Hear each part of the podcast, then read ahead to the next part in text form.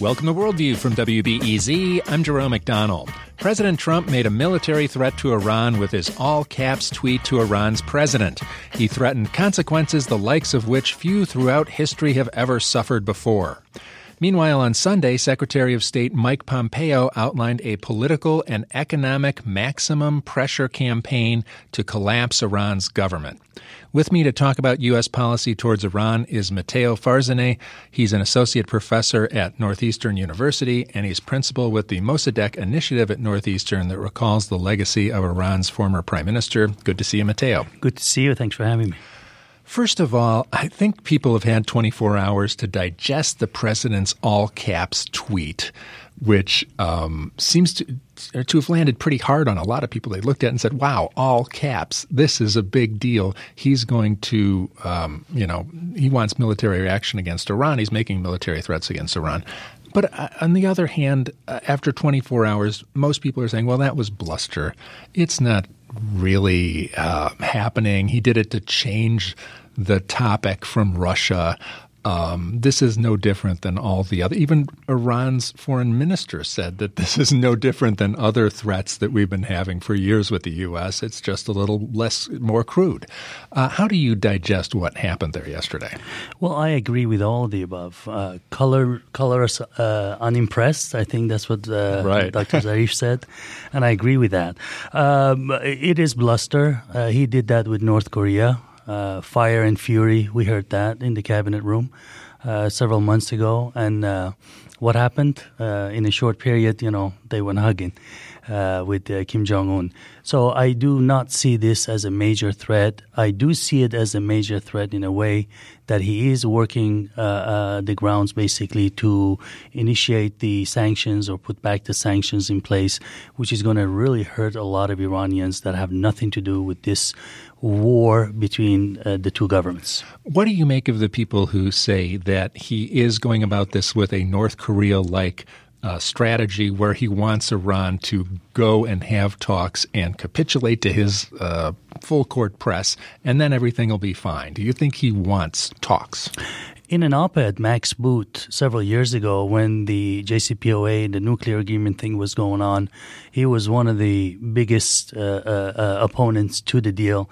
And the title of his op ed was Why Worry? Something to the effect of Why Worry About Iran? Think North Korea. I'm a history teacher, and everything we look at in history is in the context of one region or one country's historical background. Iran is not North Korea. North Korea's decisions are made by one person and the cabal of people around him. And we know about that. North Korea is very different from Iran. Iran still, for better or for worse, still has a quasi sort of a democratic system where people still vote. That's what happened last year. The overwhelming majority of people voted for Hassan Rouhani, who's in power now, uh, for in his second term. So we cannot really make that comparison. What I say if I was the Iranian foreign minister or anybody in that decision making power uh, uh, position, I would just call Trump and say, let's make a deal and bring out every single article verbatim of the JCPOA that was signed in 2015, put it in front of him, and he would sign it and he would wear his red tie and he's going to be very happy that he made the deal and not Barack Obama. All right. You would just uh, redo the deal with the deal. Yes. Okay. Uh, now, what about the Iranian strategy here? Because uh, the Iran's president came out with this "mother of all wars" quote, and we don't read Persian. Uh, I mean, it was a little more elaborate than that, from what I understood. But why does Iran come out and say, "Well, we're going to have, um, you know, we're going to cut off the Straits of Hormuz. We're going to do military things. We're going to." They do the bluster too. They do. And the reason why Hassan Rouhani has been more vociferous lately is because there is a coming together, I see, uh, domestically in Iran. There's a coming together of the factions that wasn't the possibility before Trump uh, was voted in and several months ago. Now, the uh, House of the Leadership, uh, Ayatollah Khamenei, and the voice of the Iranian president seem to be saying the same thing.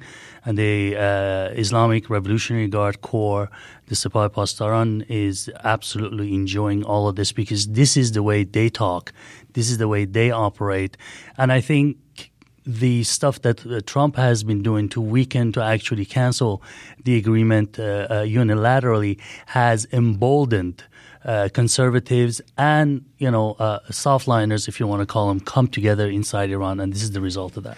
Well, what's the point of blustering the U.S. if Iran doesn't, you know, really have a navy to speak of? How do you? And the U.S. has sunk Iranian boats there before. This is uh, easy pickings for the U.S. Any kind of military confrontation. Why even go bluffing? Uh, it's it's not so much bluffing it. I think uh, there was a tweet by uh, Mohsen Rezai, who was the commander of the Revolutionary Guards during the Iran-Iraq War from 1980 to 1988. He's a celebrated uh, uh, hero for a variety of reasons uh, as one of the commanders, uh, effective commanders of the Revolutionary Guard, and we can discuss that all the time. There are different perspectives about him and his actions. The uh, tweet was very interesting, and I uh, read it several times to kind of digest what he's saying. He said if I were Trump or something to that effect, if I were Trump, I wouldn't make that kind of bluster because he doesn't know we have 50,000 American souls under our knives ready to go. What did that mean? That means that we're going to raise havoc inside Afghanistan, inside Iraq, inside Syria, and maybe in Israel too. So is that mostly an Iraq quote, do you think? Uh, is he mostly aiming at uh, U.S. troops in Iraq? Most probably. Uh, that is an interesting little thing. Mm-hmm. So, um, I wanted to talk with you, and by the way, I'm talking with Matteo Farzaneh from Northeastern University about U.S. policy towards Iran. In a few minutes, we're going to be hearing about the influence of Pakistan's military in tomorrow's elections there in Pakistan. Um, Matteo, uh, on the more substantive policy level, the speech uh, by Secretary of State Mike Pompeo on Sunday was uh, pretty interesting and really maybe a better reflection than the president's tweets of, of what U.S. strategy is going forward. And we, I wanted to play a few clips uh, from Mike Pompeo and get your reaction to uh, what he said in the speech. But um, the U.S. is doing something called maximum pressure, and they really want uh, to put maximum pressure and institute a collapse in Iran. Uh, what do you think about that? Well, um, I did not listen. I read the um, text of uh, Secretary Pompeo's uh, remarks. Um, the stuff that he pointed out, one thing that uh, I think the crowd kind of liked was uh, the amount of money, the amount of riches that the uh, hardliners and people in power have Iran have accrued over the years. Uh, that's no news for any Iranian. I mean, uh, with the with the invention of the internet and you know uh, Twitter and also all sorts of other social media outlets.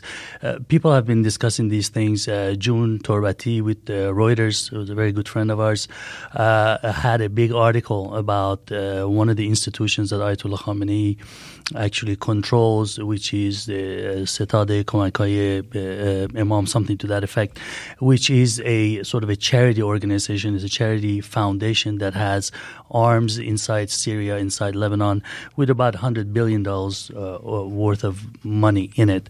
So for Iranians, that's nothing new.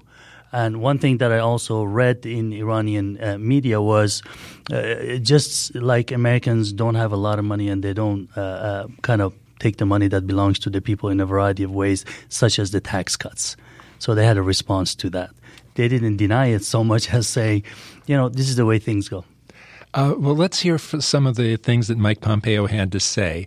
And in this first clip, he, he talks um, about the, the, the money issue that you're referring to. The, the, regime's brutal response to these peaceful protests reflects the intolerance that its revolutionary worldview has produced.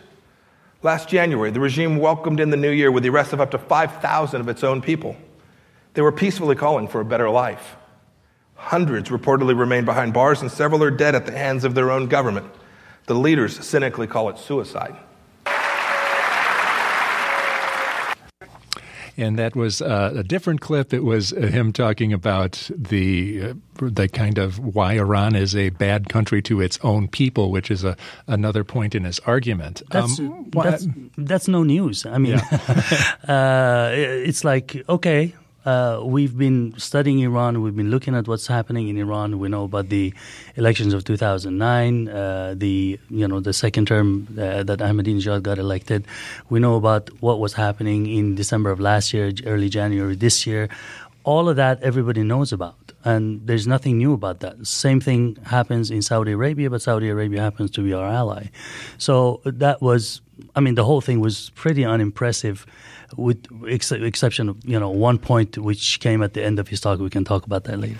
Do you get the feeling that he is building a case for war, or that he is really intent on regime collapse with this kind of thing? He thinks that he's exposing the government, where if you know Iran, you know that Iran has been exposed for years. This is nothing new. I think that comes out of the inexperience of the foreign policy establishment. In the current administration, they think people don't know these things or they can get them excited over these things. These things don't matter anymore. What it matters is that the United States has not done a very good job of uh, getting things together inside Iraq and Afghanistan after killing hundreds of thousands of people. People know that inside Iran. But that's not to say that some Iranians inside Iran don't want the Americans to come and help out. And those are the Iranians that don't know anything about the U.S. Iran relations or they don't care to actually remember it, maybe, out of frustration. Who is the opposition in Iran right now? I mean, we've seen the um, Mujahideen Khalq conferences with John Bolton at them, and, and many, and uh, we had Rudy Giuliani at the last one recently. A lot of Trump allies uh, seem to look at this organization as the viable thing that is going to help them undermine the regime there. The MEK, as you say, uh, Mujahideen Khalq, or uh, uh, the Mujahideen of the people or the masses, uh, they do not have. Uh, there's been several studies, and when I go to Iran, I talk to a lot of people because that's what I do for for my own uh, research. There is not a single person that I've met that openly or privately has said that they would go along with something like a MEK, sort of a supported regime. They do not have popular support. The simple reason for that is during the Iran Iraq War, the MEK leadership and some of its members went to Iraq, sided with Iraq, with Saddam Hussein. They shook hands and hugged. And at the, uh, the very last day after the ceasefire was announced in July of 1988, uh, uh, the Mujahideen Khalq, along with the Iraqi army, violated the ceasefire. They attacked Iranian territories. They killed Iranians, and that was a huge blow to a possibility of maybe forgiveness on the side of the Iranians. And Iran, uh, um, under the orders of Ayatollah Khomeini, lashed out and killed several thousand of their membership inside their jails. Why do you think they retain popularity within the Washington establishment? And the former uh, Canadian Prime Minister Stephen Harper was at their recent event, uh, but they, they seem to keep uh, a great degree of clout in the West. Some of the listeners might not know that MEK was a recognized terrorist organization in 1974 when they killed four uh, military attaches, uh, American military attaches to the embassy, the U.S. embassy in Iran. From since then, they've been deemed a terrorist organization. They were a terrorist organization until uh, George W. Bush came to power and after the Iraqi invasion, American-led Iraqi invasion occupation. They had a camp inside Iraq, outside of Baghdad, with about five to seven thousand members. And what happened was. Um, somehow they got out the terrorist list first in EU and then in the United States. And I don't have any evidence. I haven't seen anything, but I think there are state players at hand uh, with big money and with big influence in Congress that are uh, funneling money through their fundraising efforts inside the United States. Um, I wanted to get back to um, Mike Pompeo and his strategy with uh, the United States. And he did have a, uh, an, an, a kind of a list of grievances that the U.S. has with uh, the Iranian government. Um, and here he is talking about exporting how he doesn't like how Iran exports its revolution. The Ayatollahs are in on the act too. Judging by their vast wealth, they seem more concerned with riches than religion. These hypocritical holy men have devised all kinds of crooked schemes to become some of the wealthiest men on earth while their people suffer. The level of corruption and wealth among Iranian leaders shows that Iran is run by something that resembles the mafia more than a government. All right, and there's the mafia clip we wanted earlier. Uh, uh, sure, they've about. got money. I mean, th- that's nothing new. I think we already talked about that. Yeah, and they're um, exporting the revolution is nothing new either. I it's, mean, they have relationships with course, Hezbollah and all these organizations. Of course, Iran historically has had interests to expand its power in the Middle East. This goes back to pre-Islamic era of fifth century. So this is nothing new. Uh, um, the idea of exporting revolution was something that Ayatollah Khomeini talked about uh, right before the revolution succeeded or the toppling of the Pahlavi regime in 1979 and afterwards. Uh, yes, Iran uh, is interested in making the Shiite majority countries similar to its own uh, uh, governmental system, a theocratic, an Islamic republic. And they've done some really interesting uh, um, stuff in uh, sub-Saharan Africa and Nigeria with promotion of Shiism, political Shiism there and in other places in Africa and other places in the world. So he's right about that. But um, do we really care about what they export? If it was to our interest, I don't think he would have mentioned that. Uh, where do you think this is all going with uh, U.S. and Iran? Do, uh, can the U.S. just um, keep up this maximum pressure thing throughout the Trump administration and and just kind of um, let it ride?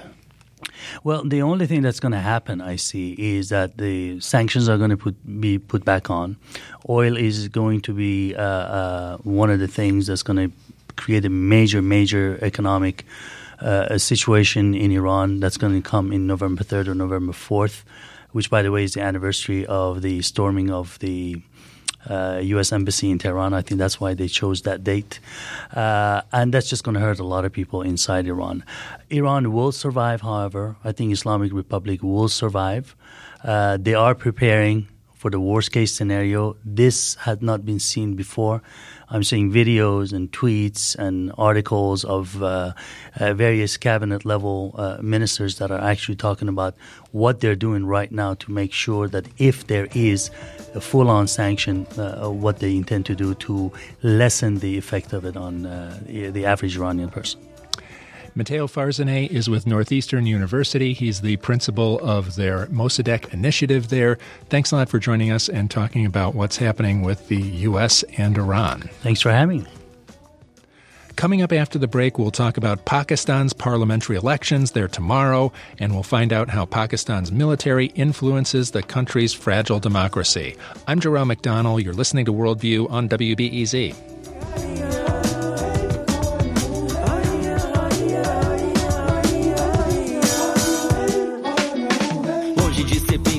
Filho de uma rainha que me dá as mãos e me faz sentir seguro.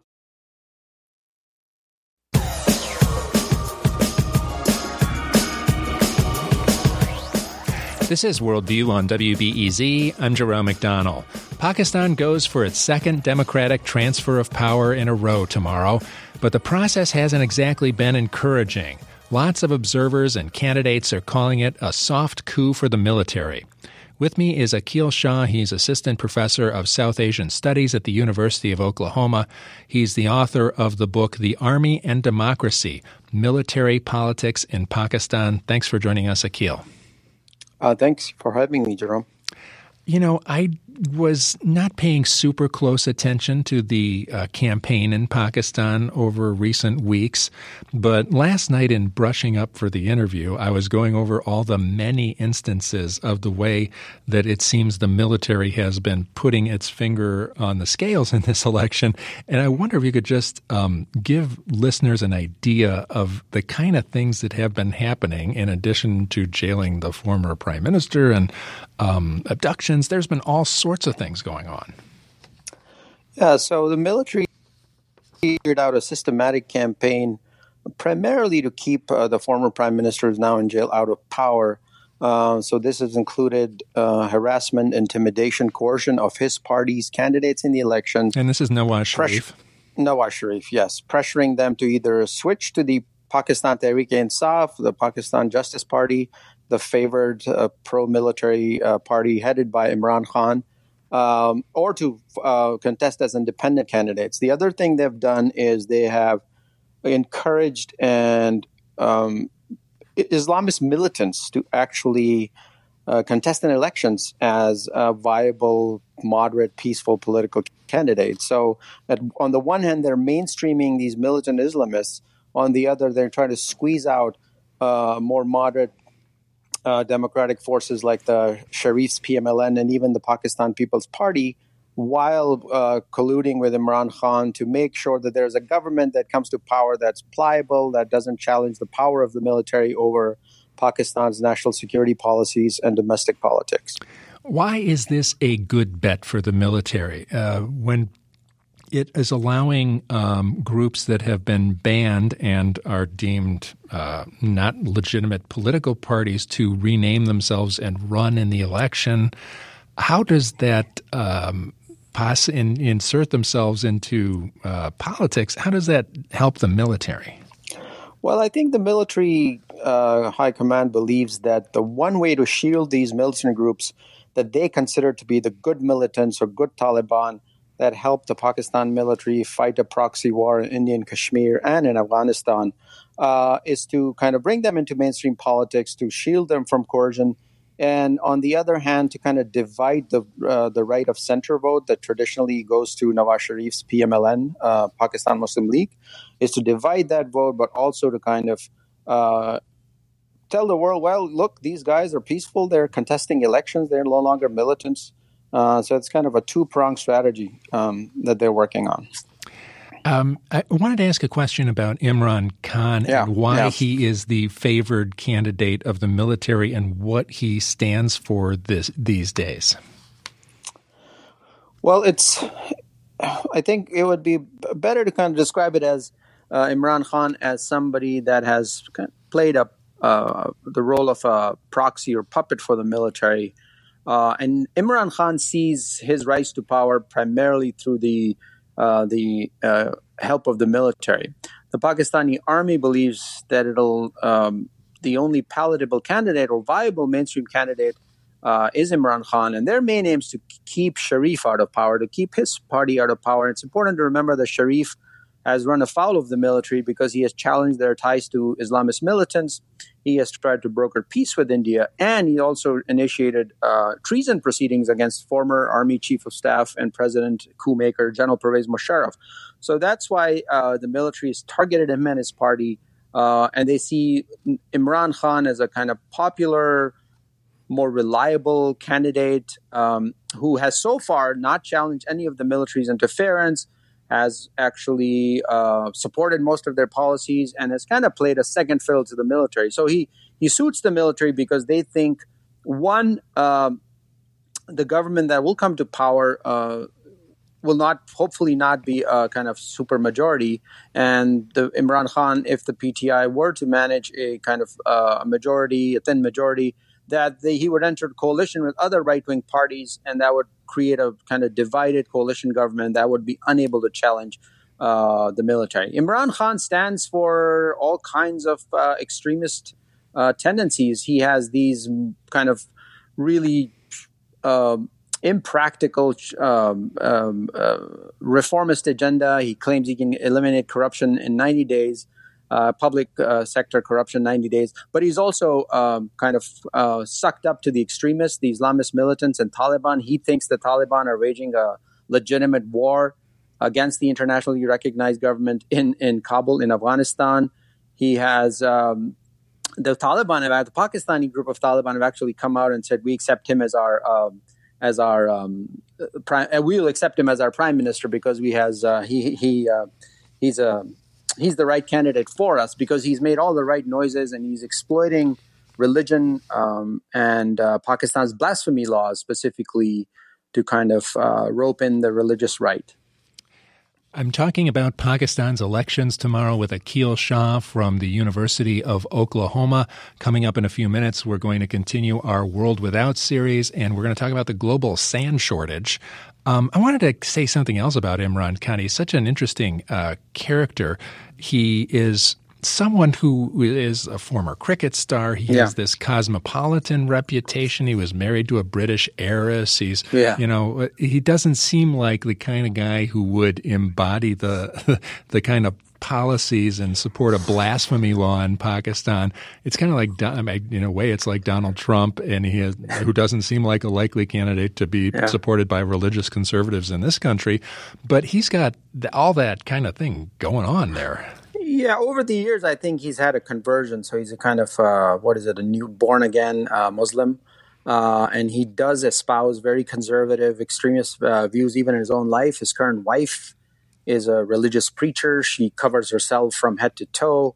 He's talked about a dress code for women. So he's kind of uh, trying to uh, distance himself from his background and appears to be a kind of, or at least uh, wants to create the perception that he's a practicing good Muslim uh, who respects uh, Islamic laws. He said that no law against uh, Islamic Sharia will be made in the country.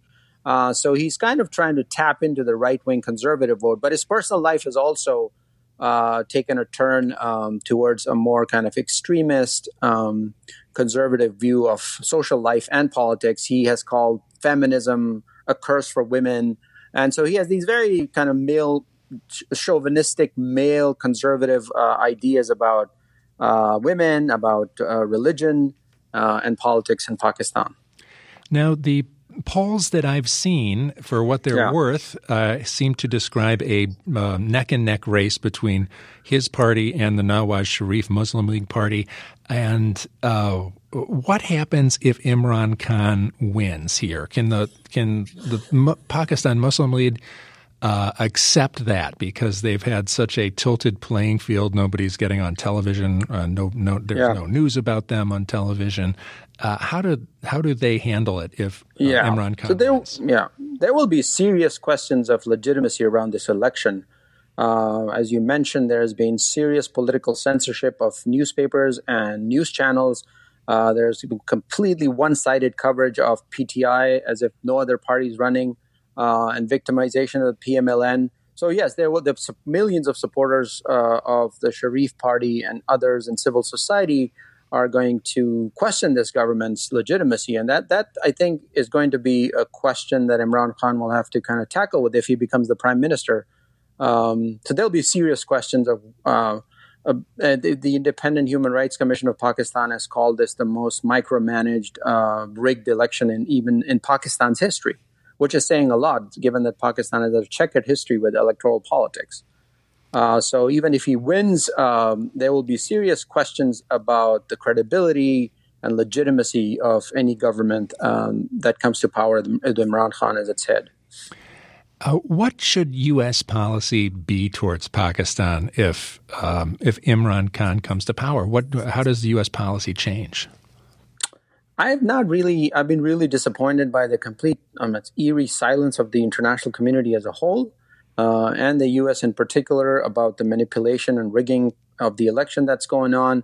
I don't think pa- the pa- Pakistani U.S. foreign uh, U.S. Pakistan relations will change drastically if Imran Khan came to power, even though his rhetoric has been virulently anti-American, and he's used that as a platform in uh, kind of reviving his political career because the strategic and security policies are still controlled by the Pakistani military.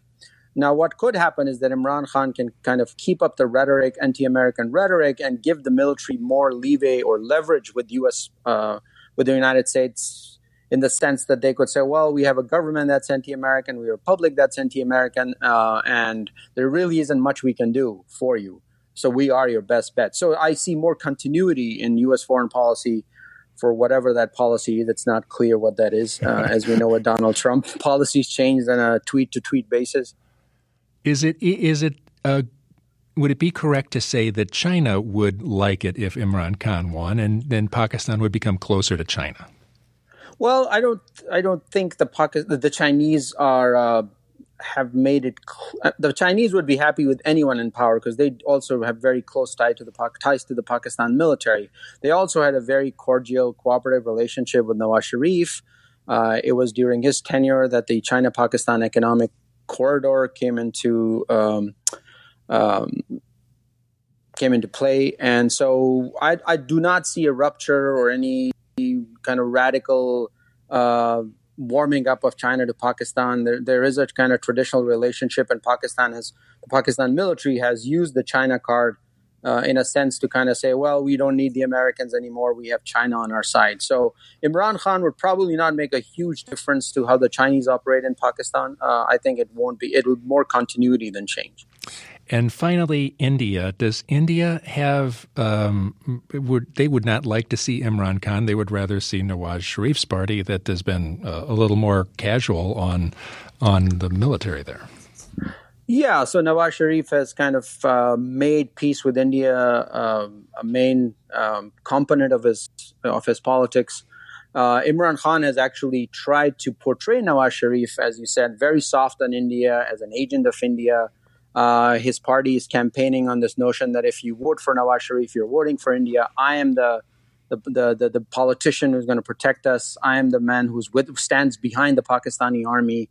So it's unclear. I think the, the Indian government or uh, the establishment in New Delhi's realized that no matter who's in power in Pakistan, civilians, uh, what matters is the military. And so as long as the military is in control of foreign policy, there's really little change uh, they foresee, um, regardless of who becomes the prime minister. But yes, Nawaz Sharif has tried to kind of redirect foreign policy uh, towards India by kind of making uh, friendly gestures, trying to start to initiate a dialogue, which is partly why he's in jail today because he's challenging the military's uh, foreign policy uh, towards India. Aqil Shah is assistant professor in South Asian Studies at the University of Oklahoma. He's author of the book The Army and Democracy Military Politics in Pakistan. Thanks for joining us and talking about the elections in Pakistan tomorrow. Thank you, Jerome, for inviting me. Thank you. Bye.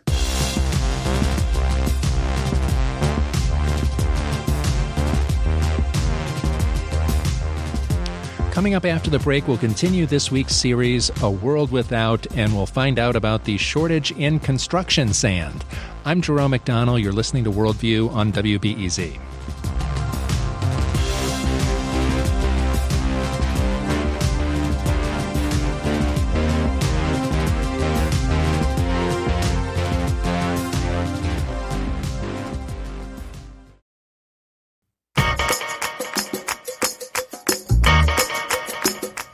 This is Worldview on WBEZ. I'm Jerome McDonnell. This week on Worldview, we present a series, A World Without. We're discussing how close we are to losing important elements in our lives like coffee or even cemetery space. Yesterday, yesterday we talked about the possibilities of losing out on topsoil and water. Today we're going to talk about the global sand shortage. Sand makes the concrete that forms our roads, the glass in our windows, and it's even helped running our cell phones. To discuss the situation with sand, let's revisit a conversation I had with Jodi Brandt, professor of human environment systems at Boise State University. She co authored the articles A Looming Tragedy of the Sand Commons in the journal Science and The World is Facing a Global Sand Crisis in the Conversation. Jodi Brandt breaks down what it seems to be an unlikely shortage. Sand is something we think of as infinitely plentiful, and in some ways it is. There are deserts full of sand, but the things that we use sand the most for really require very special types of sand. And it's those special types of sand that we're demanding more and more as the years go on that are especially limited. I was trying to think of other words for sand. Construction sand, quartz sand. How do you categorize it? Well, one of the main uses we have for sand is for construction. And in particular, construction sand, uh, desert sand is not appropriate for construction sand because the type of sand that's best for construction has a certain angularity that allows it to kind of stick together really good and like concrete and asphalt. And so desert sand which has been eroded for hundreds of thousands or millions of years by the wind, is much too smooth. It just doesn't really stick together very good. The best types of sand for construction are actually like sand that has been created by water erosion. So if you have a mountaintop and it rains a lot, and you know the rocks break down and they tumble down through the rivers and they become sand you know, so this is a process that is not that old. It doesn't take that long as desert sand would, but it gives it that certain angularity that allows it to stick really good together for construction.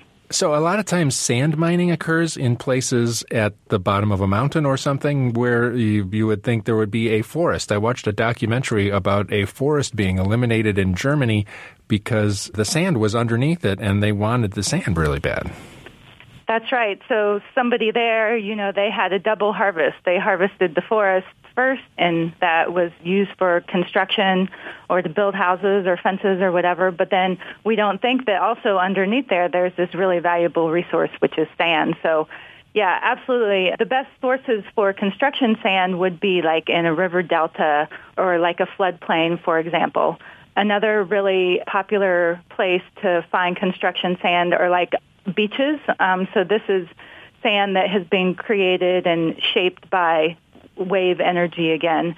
This is the perfect type of sand for construction, but if you can imagine, if you take huge beach areas away, this has impacts on the ecology of that place. It has impacts on the ability of that beach to be resilient to a hurricane or other or big wave action. So yeah, these very places where we're mining sand and has the perfect sand, they're, they're also places that humans like to use for agriculture or fisheries or to go to the beach. And the demand for sand and, and, this particular high quality sand that you can do stuff with is going up a lot. I, I read a statistic 5% a year. That would lead to a doubling of the amount of sand we use really fast. Oh, yeah. So if you can imagine how quickly the world cities are growing and um, how countries like China and Asia, their populations are growing, they're building roads, they're building buildings like glass glass is the main ingredient in glass and buildings and roads and all of that is sand. So if you can imagine worldwide how quickly our cities are growing and then think of all of the sand that is required to build those construction materials, the rate of sand extraction and global sand trade has skyrocketed in recent years and all of the projections of population and thus urban growth into the future would indicate that increasing demand for sand is not going to lessen anytime soon. I'm talking with Jodi Brandt about the global sand crisis and the looming tragedy of the sand commons. What is going on out there? I understand countries are shutting down sand exports, countries are going out into islands and just taking all the sand away. Uh, there seems to be some weird things going on. Yes. So one of the big problems with sand is, you know, if you think of forest, we all recognize as a global community that forests are really important. They provide habitat for biodiversity. They suck up carbon. And so more and more we have these global governance systems. You know, we in the U.S. realized that we're a part of the deforestation problem in the Amazon. And so we have this global forest governance system that is arising to deal with this collective problem. Sand, on the other hand, it's much more fragmented. So we don't have any initiative at all to think about sand as a global problem. And so what will happen is if sand mining is happening in a certain place and that's causing environmental problems or health problems, then that particular place, that state or that province, they might say, okay, no sand mining is allowed here anymore. But we still have that demand for that sand. So what simply happens is that the supply is displaced to a place that doesn't have those regulations or doesn't have those problems yet.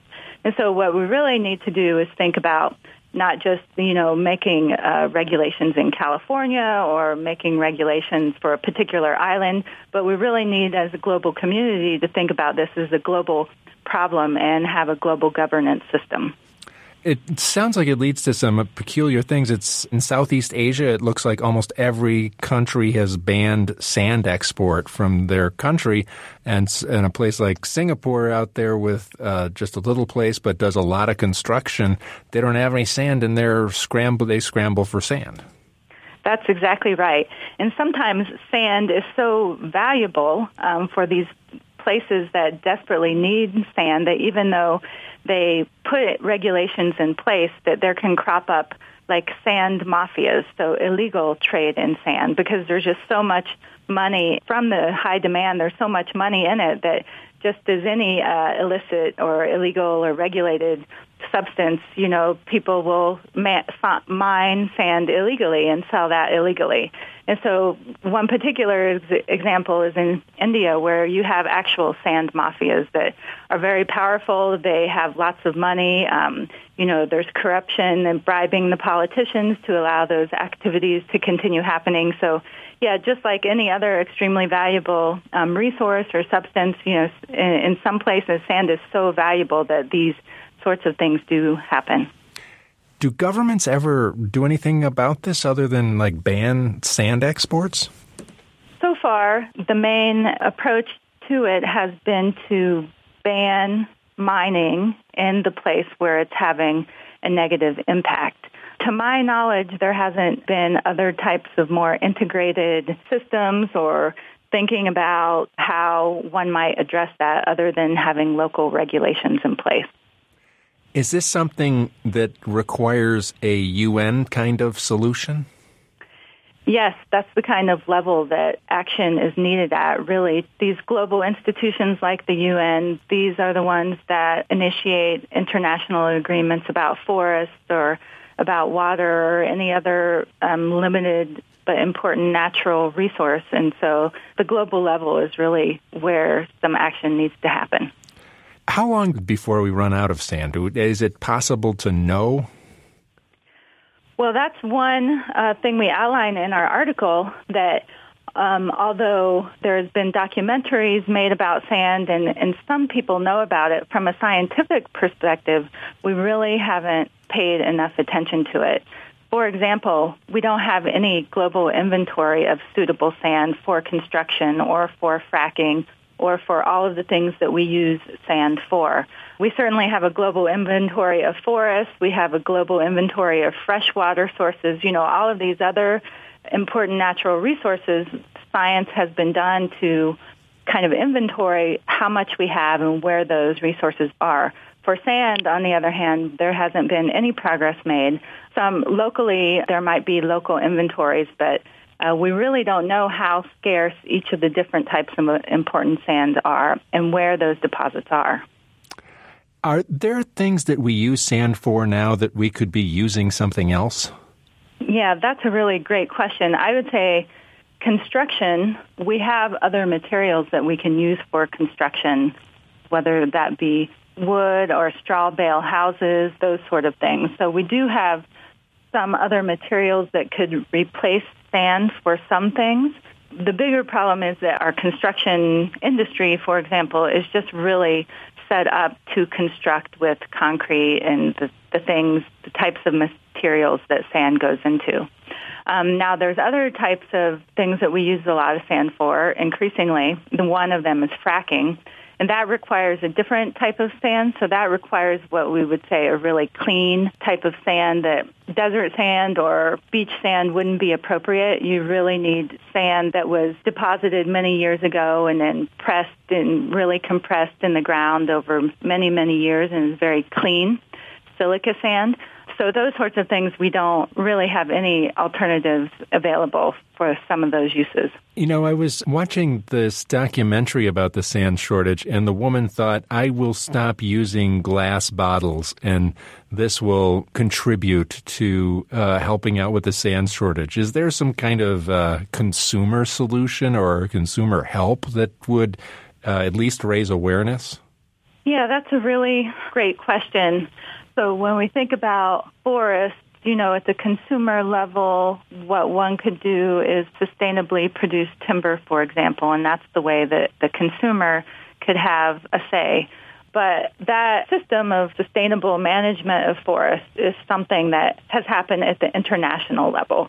And since the international level hasn't acted on sand to try to set up any sort of incentive-based or regulatory structures for sand, there isn't really that type of system set up where consumers can say, you know, I'm going to only buy um, soda pop in recycled bottles. Is there a, a way we could put a price on sand and make it more expensive and then we would use it more wisely?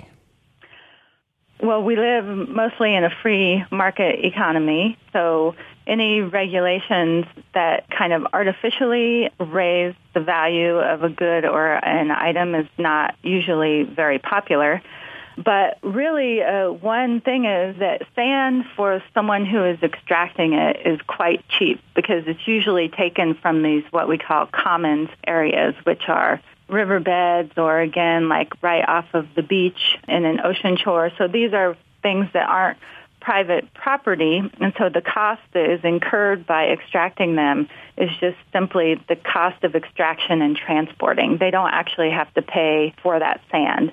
So relative to other things, like if we wanted to say we'll only build houses out of straw bales, you know, straw bales, straw has to be grown on land that is owned by someone, so there's a cost for that actual straw.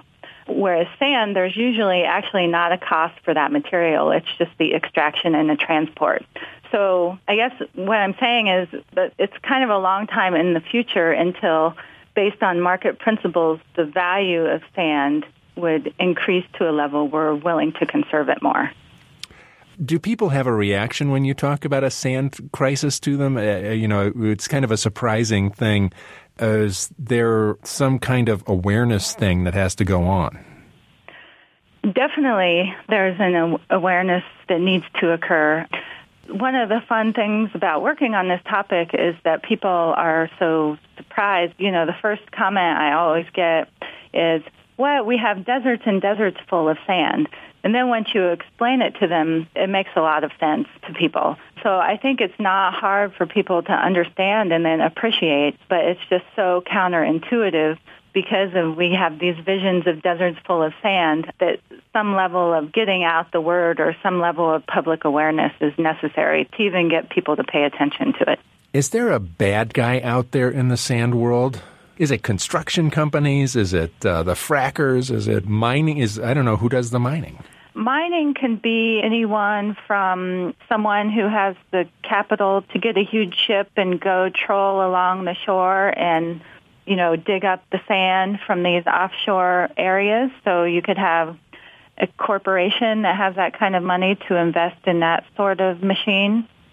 But there's also just guys with wheelbarrows on some beaches on some, you know, very poor countries and their job all day is to be on a beach and fill up the wheelbarrow with sand and then wheel that over to a pile and dump it out. And you know there might be a hundred guys working there and they're getting paid by the the barrel full um or the wheelbarrow full to for that sand so I don't see that there's any one particular bad guy, and um, it, it really is a, a, a big problem. It's n- there's no silver bullet solution to it. It's more um, addressing it at the at like the supply side or the demand side, really, rather than the supply side.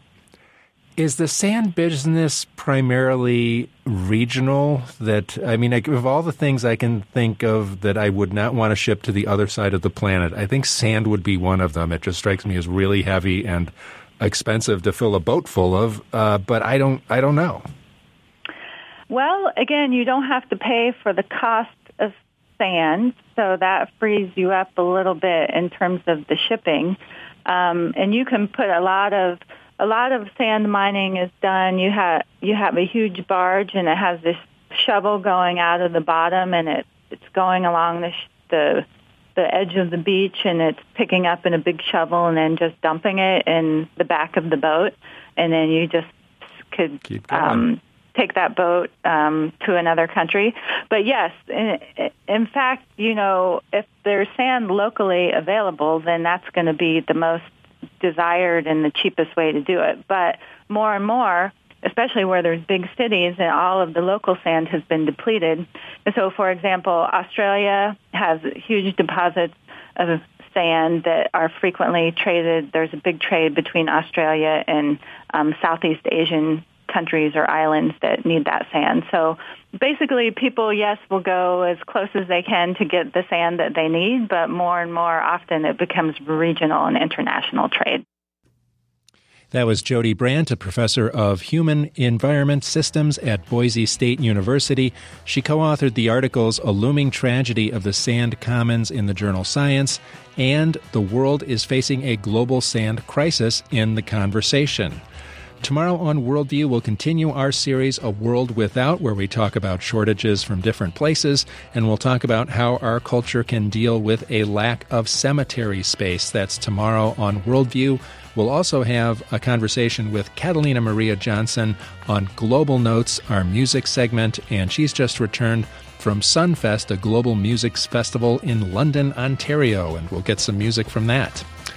Worldview is produced by Steve Bynum and Julian Hayda. Thanks to Viviana Garcia Blanco and Shazmin Hussein for production assistance. And thanks to Mike Gilmore for engineering. I'm Jerome McDonnell. You've been listening to Worldview on WBEZ. Hi, it's Terry Gross, the host of Fresh Air. We bring you in depth, long form interviews with actors, directors, musicians, authors, journalists, and more. Listen to our Peabody Award winning Fresh Air podcast from WHYY and NPR.